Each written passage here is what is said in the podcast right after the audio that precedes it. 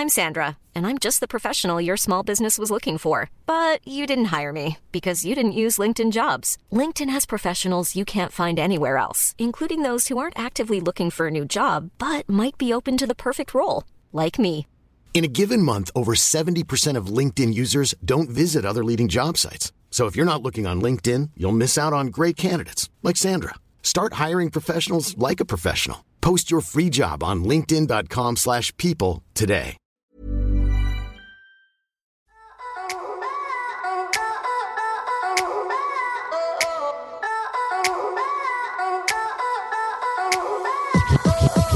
Hey guys, this is And the Writer Is, and I'm your host, Ross Golan. I've written with hundreds of artists and writers over the years, and my favorite part of each session is the first hour when we catch up about life, the industry, politics, composition, whatever. So, this is a journey of learning why people write songs, how people write songs, and most importantly, who the people are who write the songs. I'm producing this with the great Joe London, Big Deal Music Publishing, and Mega House Music Management. If you want to listen to the songs we discuss in this podcast, follow us on our socials, find out about special events, or buy some of our merchandise, go to our website, www.andthewriteris.com. Oh, and if you enjoy And the Writer Is, please rate and subscribe to us on Apple Podcasts, Spotify, or whatever your preferred podcast listening site is. Mean, this gets it. Are you recording us right now? Because this isn't your update, but Right. I'm with Ricky Reed right now, and it's kind of an update, but not. Um, I, I say that because maybe we'll use this. But when we this was the very the very first interview I ever did was yours. Really? Uh huh. Whoa. I didn't realize that. Your episode I think came out third. Okay. I forget why we did that, but whatever it was, it came out third. And I just remember when we recorded it because it was right at this desk. I was pretty nervous. Wow. I'd never done it. We because we were like, let's do. I was pretty nervous. Dang. Like I had those moments of like like I was performing, you know, where Right. that kind of like butterflies because right, right. It wasn't because we were staring into each other's yeah, eyes. exactly. well, we know each other pretty well, but I'm just saying that that was actually really um, that was really intense for me. Damn. Well, you know how I feel. Well, there you go. I mean, and then here you go. So, uh, uh, are we ready to do this? Cool. Okay. Welcome to And the Writer Is. I am your co-host, Mmm. Ross Golan, and today's uh, uh, host, executive producing geniusosity-ish person. I'm producing the host today. The the the guy is Ricky Reed. Hey. Da, da, da. So, um, That's my iced coffee. all right. So this is a, a special episode. We've never done one of these before, and we decided to do this together because we've been going on this journey together. Um, this is the Wrong Man episode. This is the wrong man episode. This is a big week for you. Yeah. This is a big week for you. We talked, we texted a little bit in advance, and I was like, "Are you doing a big thing for the week of?" And you were like, "You know, always the humble and demure." you were like, "Yeah, you know, we're gonna little." I was like, "Dude, you should really talk about it." Yeah. You have a show, and you've been working on the Wrong Man for 14 years. You should talk about it. Like, really Yeah. talk about it. Um, so I'm going to attempt to kind of interview you, if that's cool. Now I'm excited, man. I'm Yeah? like I'm nervous. I'm in the hot seat. So, hey, But I we're trust both in the hot seat. Whose Yeah, seat is hotter? Weird. exactly. Um, well, let's get into it. Um, so the place I kind of want to start with this is you and I meeting, and I know in our, you know, in my proper episode of And the Writer, as we talk about us meeting as like scrappy songwriters, uh, which was probably, did we ever determine when that was? Like 2010, 2011? I think it was just just before that. I think that's probably about right, though. You know, about 10, 10 years ago, nine, 10 years ago. Right, right. So when we met nine or 10 years ago, you had already been working on The Wrong Man for four or five years Yeah. at that point. I mean, you could say, I I don't know if I've worked on anything for more than two years. I mean, th- this album that we'll talk about is probably that for me. But so I've known you for a decade, and you were already about half a decade into this work. That's insane. Um, do you remember the first time you played anything for me regarding the wrong man and what it was? Wow. I mean, I do remember you seeing it in living rooms because I know that for sure, but I don't know the actual first time that I played it for you. I think I was sitting on the bed of that uh, much famed condo. oh my God. How weird is this? But that's totally right. yeah. Uh, Um, and I definitely remember the first time seeing it actually live was. I must have been a house. I, I feel like Hollywood Hills, but I did not even know LA then. uh, the city was Sadowski's house. it was like one amorphous blob. This whole city. I remember the the floors were hardwood, Yeah. and it was like a cute old house. And there were it was I think it was what's so crazy about this project is that when I would play it in people's houses, um, you know, I feel like you know you're doing something right when people come back to see it again, or they say to their friends, "Hey, you know, you got to see this," or they say, "Can I host it?" Right. Even if they're your close friends, it just has this other vibe to it when um, when you know they're not there just to be like, "Hey, good job," you know. Right. And I had been in bands and I had had record deals, and during this whole time, people were coming to see my bands in some pretty high profile LA venues. But the thing people talked about was seeing the wrong man in somebody's living room, right. and so, you're just like, "Oh man, I guess I'll just keep playing it." So tell, I mean, for people who are not familiar, what paint a picture of what that is. What were these early shows like? What is seeing the wrong man in a living room? How long is it? What's the setup? Sure. Well, it's changed a lot since when it started because you know it'd be the the first song was called "The Wrong Man" and I would play it for people and and the character in it is a guy named Duran and it, and he, I, I guess he didn't have a name yet, but everyone wanted to know what happened to that guy or how he got in that position, and you know my friends would always just they'd see me perform and I would always play this one song. Right. And I spent a few years just trying to explain how do you get, how does a guy get, uh, you know, it's a murder ballad. It's it's sort of the anti-murder ballad because it's the guy who didn't do the crime. Right. Right. You know? Right. Whereas you know the, you know the Tom Waitses and Johnny Cash and the Yeah. the Tupacs and all these people who do great murder ballads, Mm-hmm. and then but they're always the guy who did the crime Right. and here's a guy who didn't do the crime. I thought that that was really interesting. Yeah. And then to try to describe it, you know, it'd be that thing where I would, I think in 2005 is when I wrote the first song. And then around 2007 or 8, I, I got into the idea of I should go down this, see, see what happens if I really explain who this guy is. Right. Right. And um, I just remember when I first started playing for people, it was really 2009, Okay. where I played it as a story. Ah.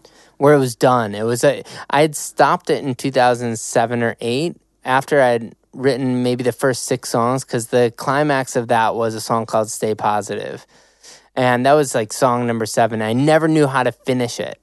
And so I took the song out for a minute um, and my band started playing it and i wrote this one song called when evil men go on the run and it was the song where it kind of was the first time in the story where it goes elsewhere and it happens in mexico and it's this whole thing Right. um, and i was starting to tell that story and I, I remember this song the longest lyric the lyric that took the longest was the chorus of that song Wow. where I said, um, "Well, even evil men believe in getting even is fair," and that internal rhyme scheme and all of that is so good. But Right. I, I never really knew what the next line was, and it took me so long. But the next line is, "So they go where extradition is rare." right. And when I found, it, I was like, "I got it, I got it," Yeah. and I like zoomed through writing the rest of the wrong man. Oh, like that line like sta stalled me for like a month.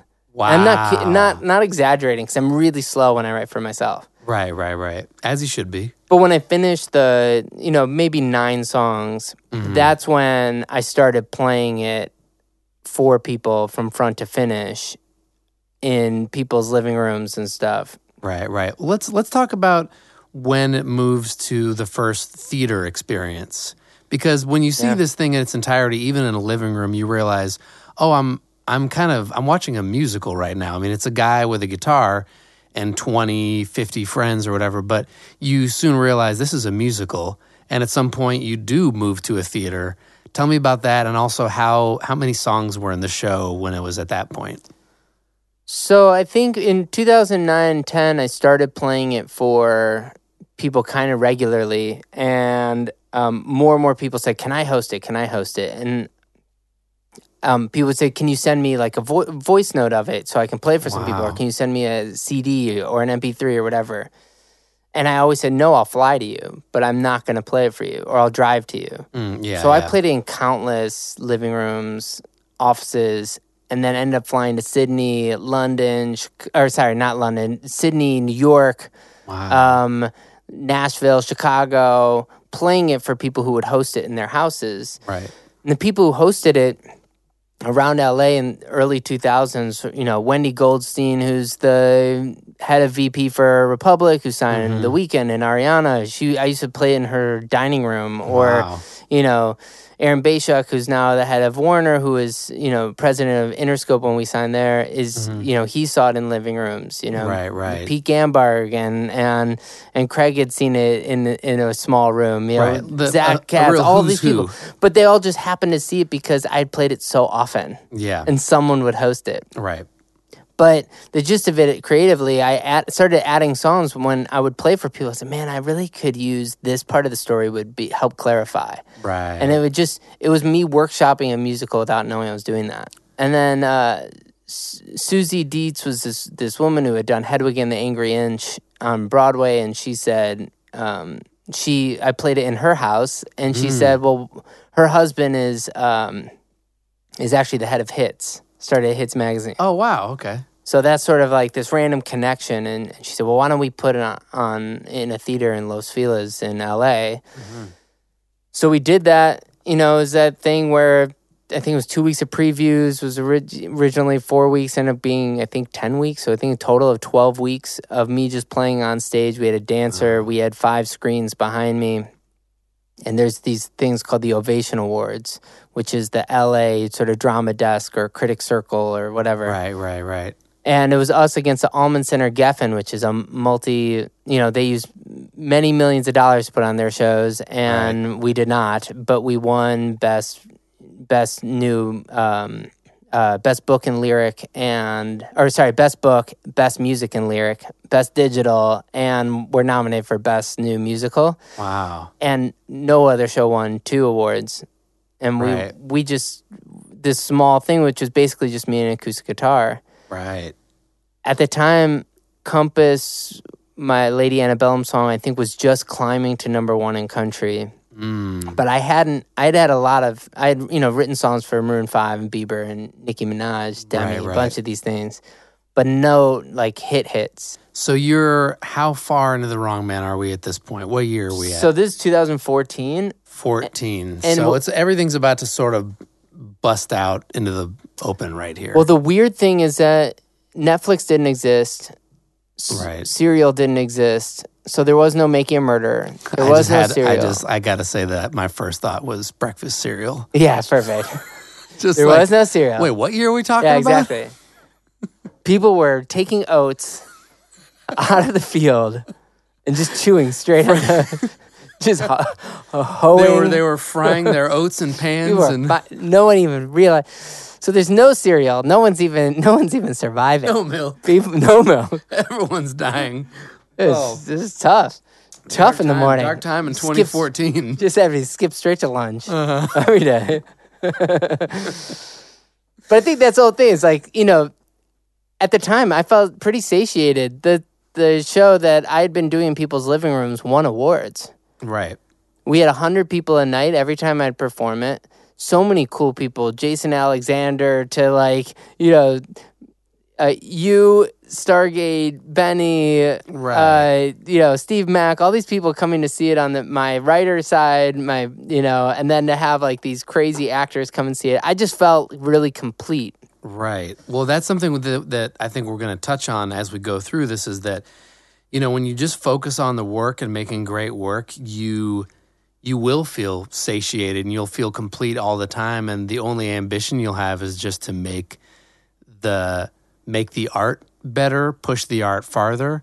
But that's one thing that's really great about this is that, you know, addressing one of the elephants in the room here is that like Hamilton is starting to take off around this point. Yeah, And totally. At, and at no point did you, you know, this wasn't like you saw Hamilton or you had any awareness that that was going to be a cultural phenomenon when you started all this. You were just making it because you wanted to make it. Hamilton debuted in 2015, and by 2014 we had done the show already. You know, Right. um, I think what was crazy is that I felt satiated, and still no one had ever heard it. Right. There's not a recording in the world of it. So all of this was word of mouth. All these people who had seen it, all these people who had talked about it was only because um, somebody told them to see it. So 2015 happens. You know, uh, Hamilton becomes big through 2015, 16, 17, now, you know, huge.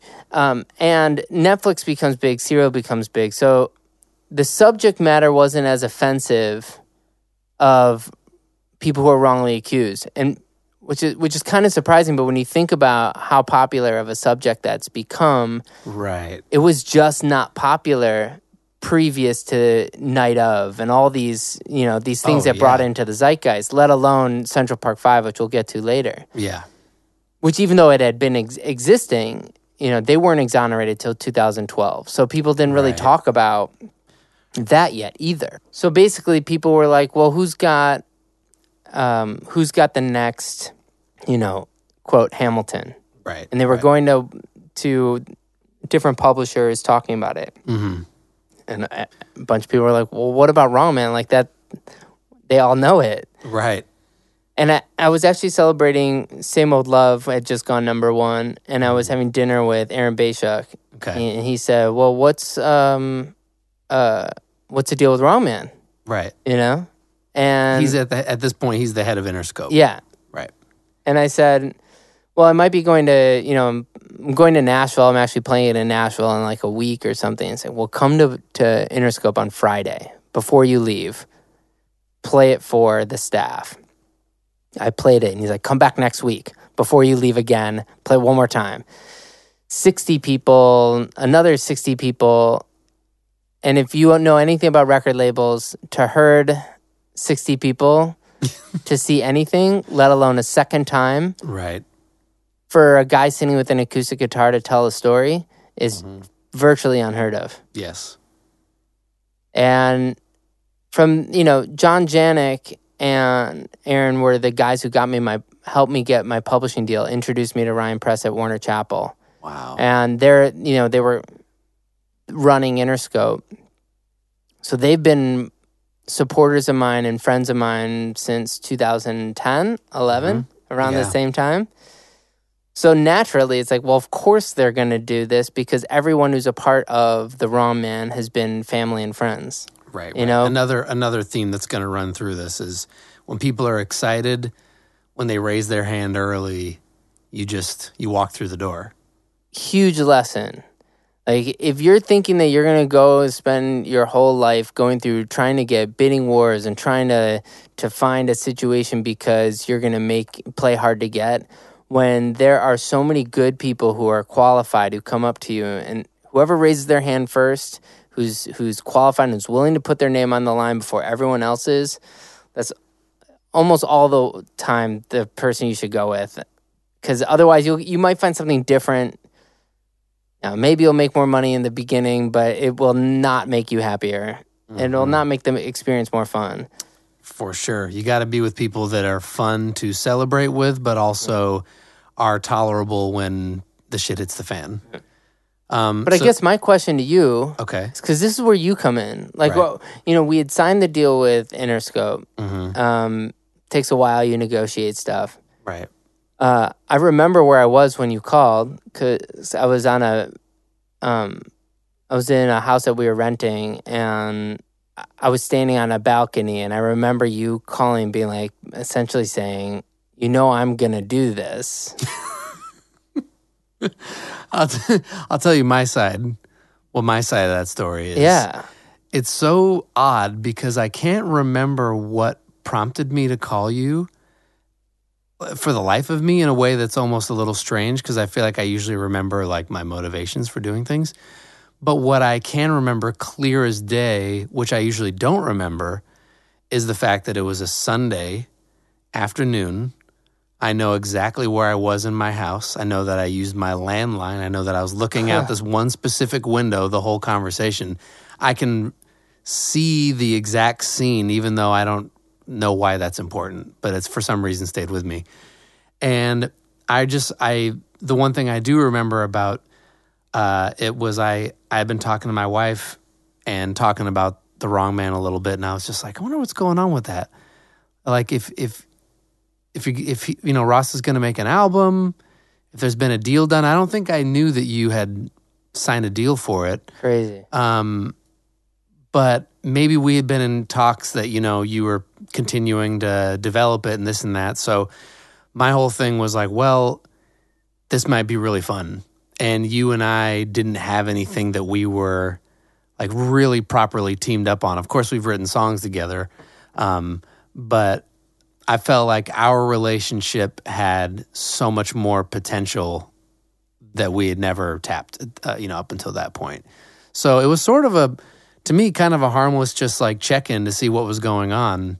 Um, and I remember you saying, "Yeah, we've been talking to this person and that person," but again, you gave me that impression, like if you're really into it, let's go. You know, Yeah. and that's a huge thing for you to hand over the keys to because you're at this point, you know, a solid like decade into it, and you're like, "Yeah, man, if you're excited, I trust you." Well, that's, the thing that's is, I, tru- I trust you because you've known me since before. Like you would write with me when I had nothing, and I don't really care about. I'm not. This whole project is is genuinely about sharing this journey. ev- Even the point of doing this podcast is sort of to share the journey with the the people who listen to the podcast. right. Like this this podcast being uh, the wrong man special, you know, is Yeah. is really to to share this journey with people who will watch this thing live in some capacity. But the fact that you saw that you remember it in this famed condo that at a point when I couldn't afford the condo and you couldn't afford a car to get to the condo. Right. And you know, in context of how crazy this is, that that year is when is when um I got songwriter of the year for BMI's Right. And you got nominated for producer of the year for the Grammys. That's crazy.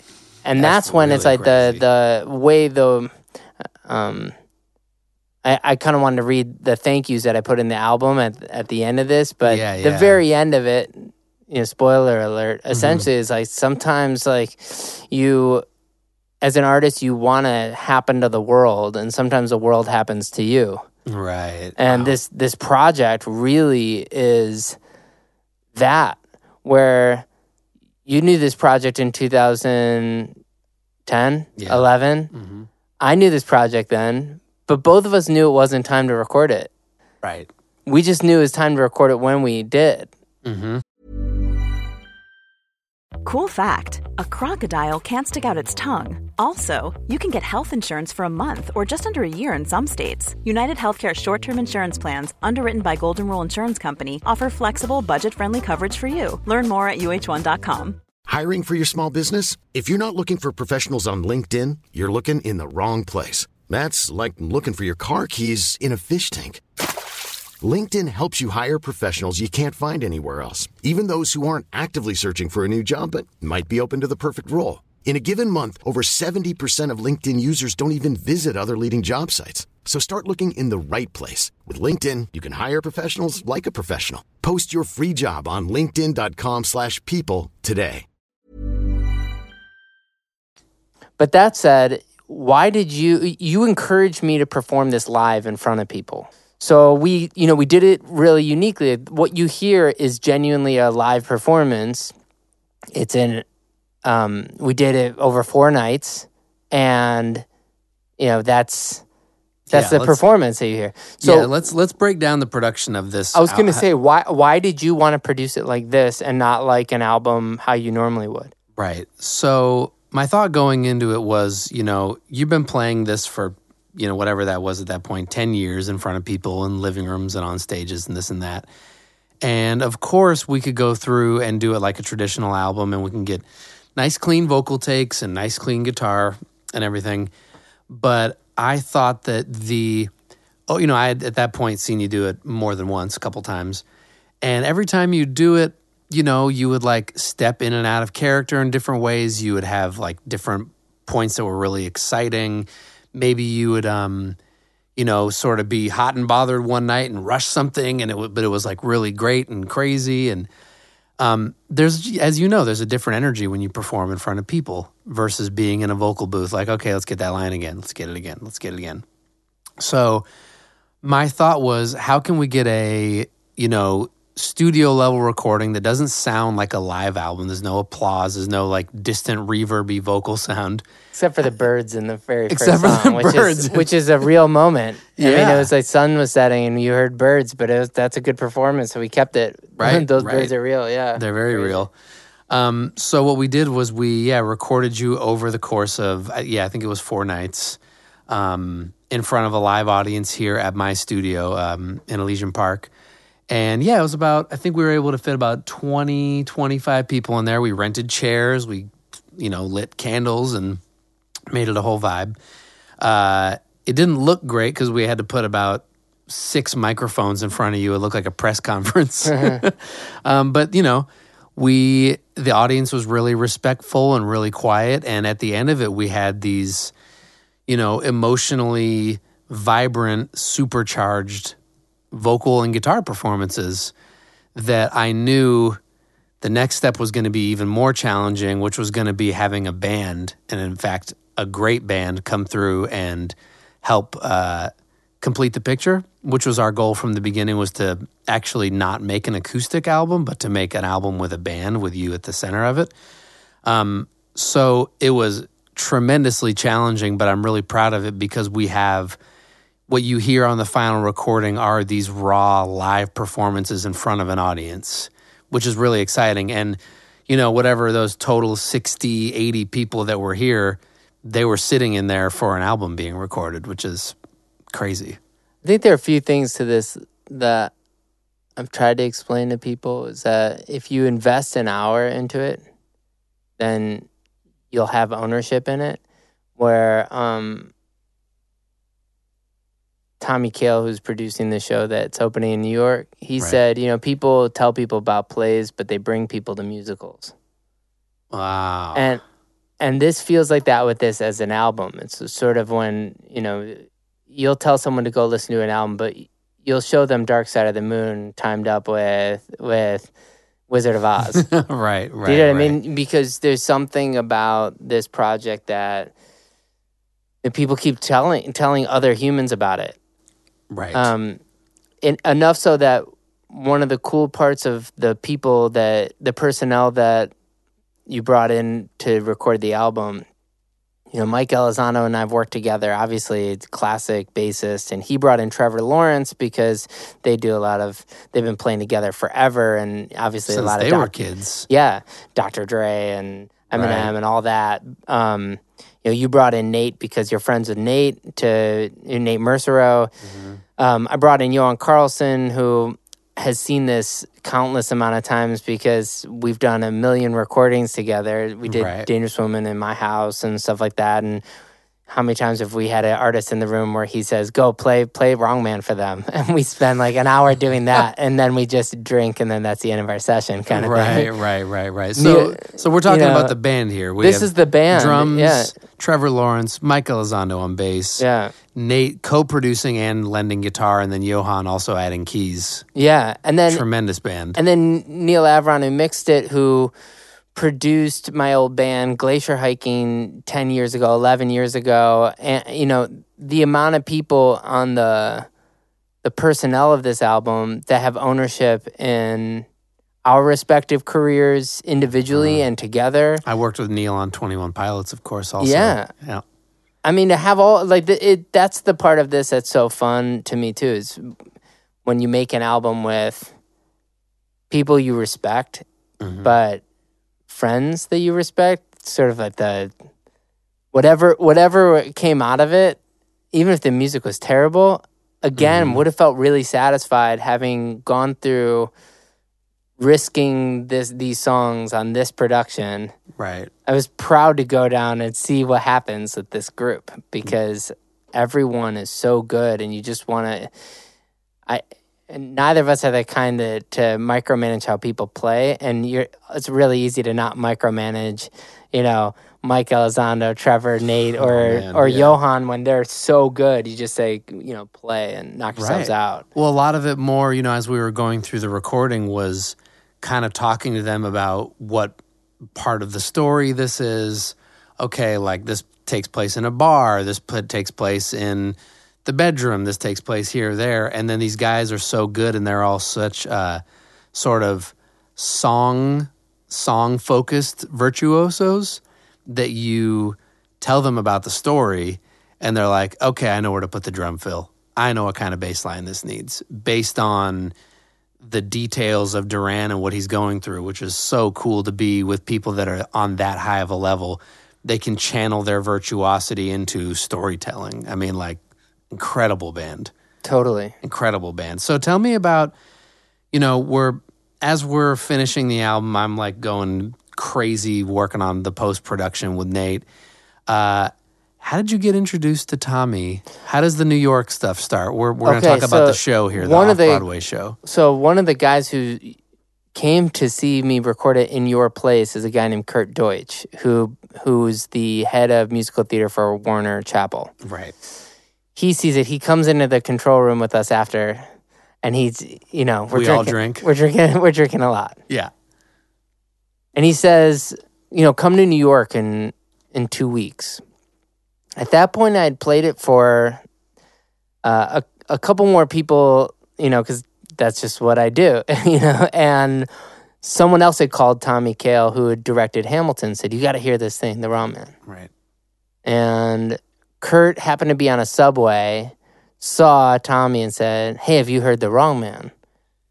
And Tommy said, "You're the second person to bring this up in two weeks Wait, on a subway? on a subway in New York." God, of course. Of course. That's the thing that so I'm in I'm in New York. I play it for three theaters. Um, you know, it's you know, you're you're playing for the theater that did once and and and rent, and then you're in the Right. the you know you're in this theater that did Hamilton, you're in this theater that did you know, and, and I'm sitting there with the acoustic guitar playing, you know.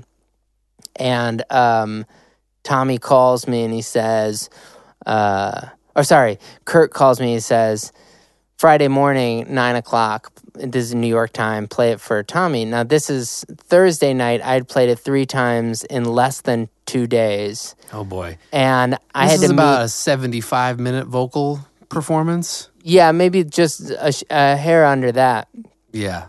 Wow. And you know, I just played it for a bunch of theaters. They were really excited about it, but you know, I don't know what would have happened. But I, I went into Kurt's office nine in the morning, played one song for Tommy, and he's like, you know, play the next one, play the next one until we were done. And he just said, "Why don't you come back to New York in a month?"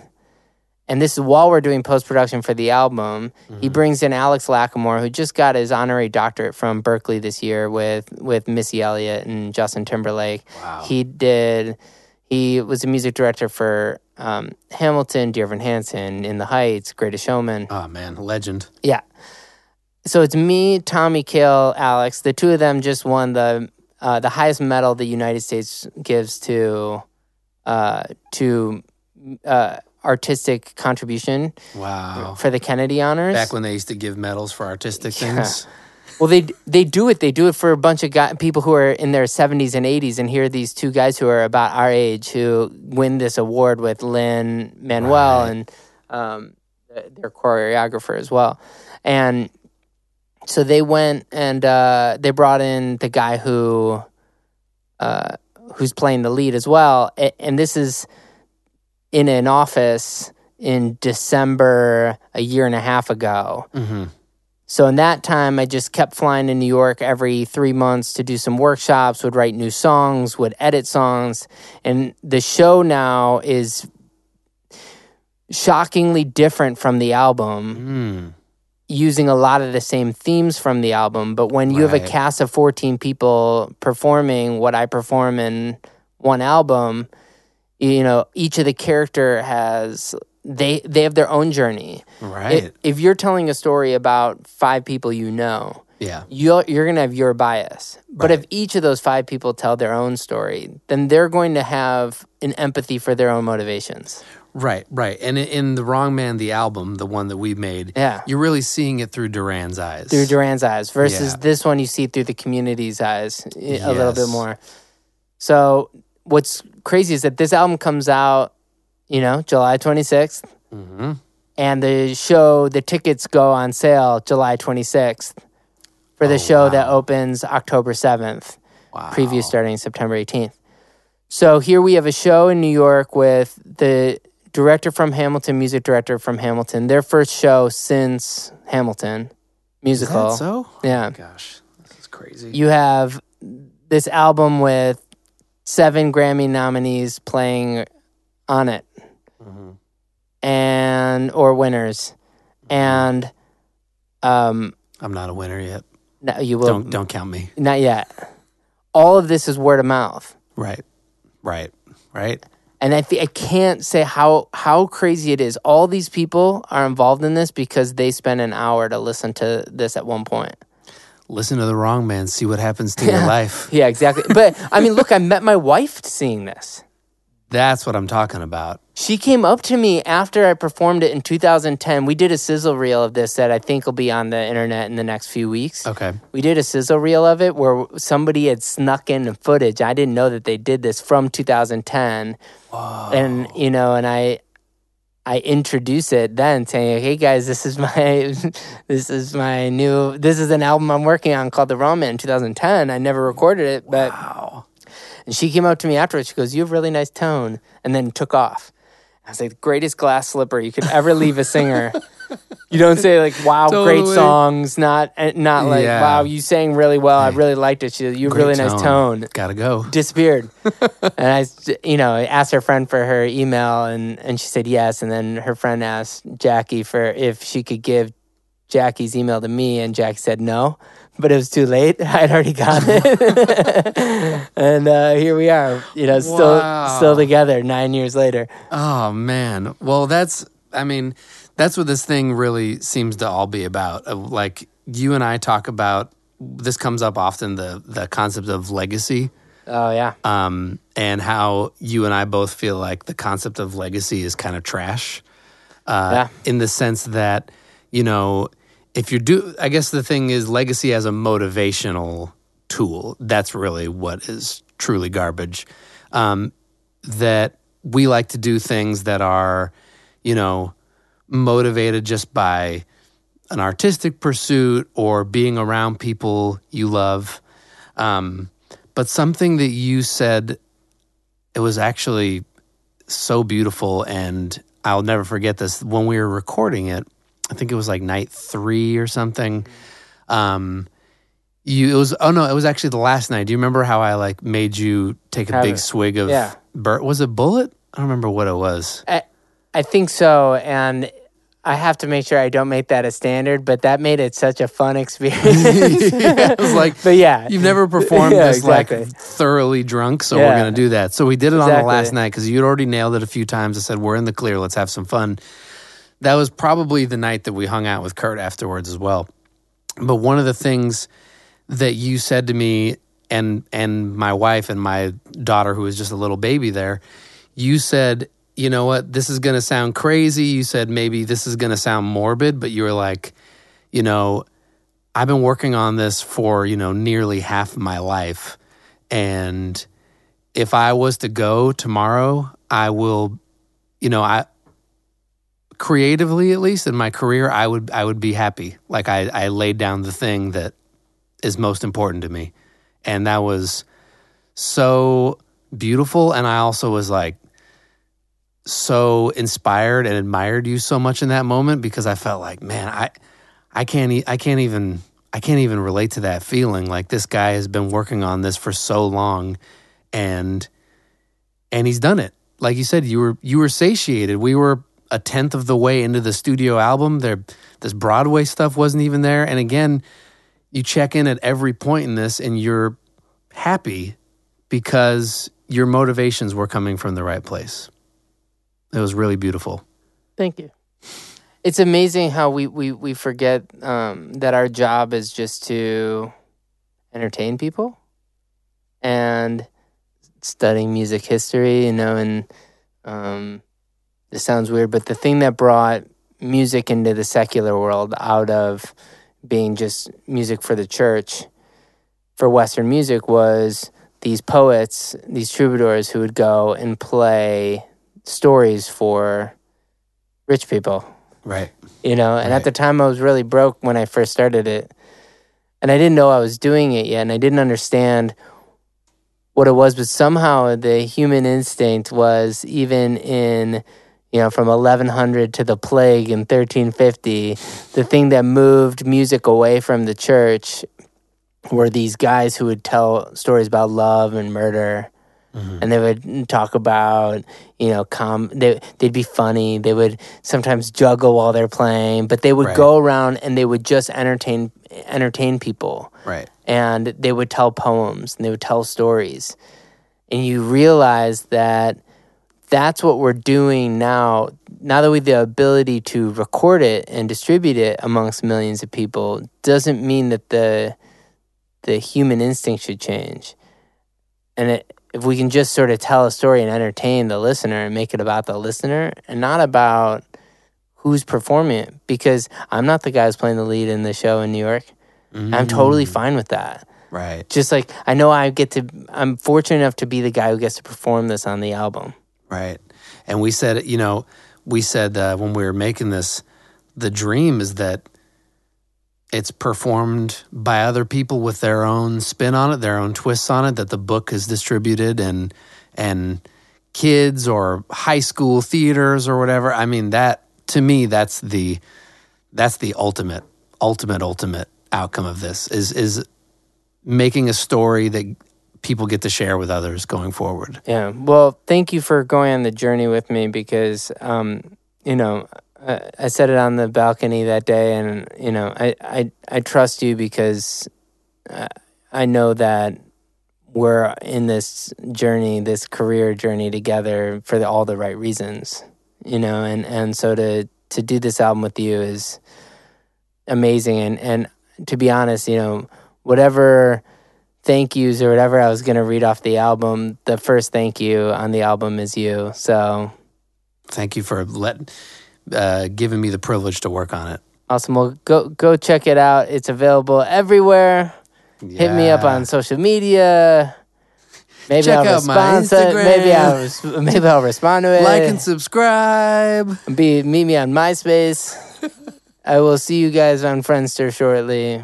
Um, the Wrong Man is everywhere, and crazy journey to go on it with everybody who's listening to to it. And uh, if you get a chance to turn on the lights, put on some candles, turn off your phone, uh, bring out a couple bottles of wine or whiskey, and uh, um, and sit and just listen to it, and bring some friends over, and uh, that's that's how everyone's been hearing it for years, and I'm just excited that now people can do it without me there. you know? But thank you. All right, thanks, man.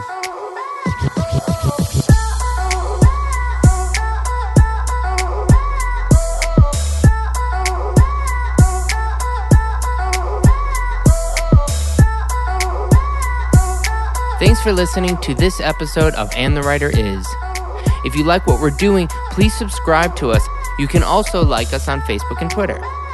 And the Writer Is is produced by Joe London, edited by Miles Bergsma, and published by Big Deal Music.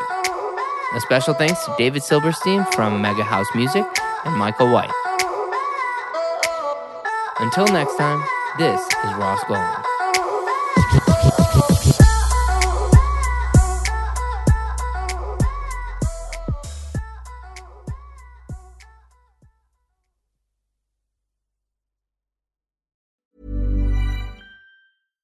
Even when we're on a budget, we still deserve nice things. Quince is a place to scoop up stunning high end goods for 50 to 80% less than similar brands. They have buttery soft cashmere sweaters starting at $50, luxurious Italian leather bags, and so much more. Plus, Quince only works with factories that use safe, ethical, and responsible manufacturing. Get the high-end goods you'll love without the high price tag with Quince. Go to quince.com/style for free shipping and 365-day returns.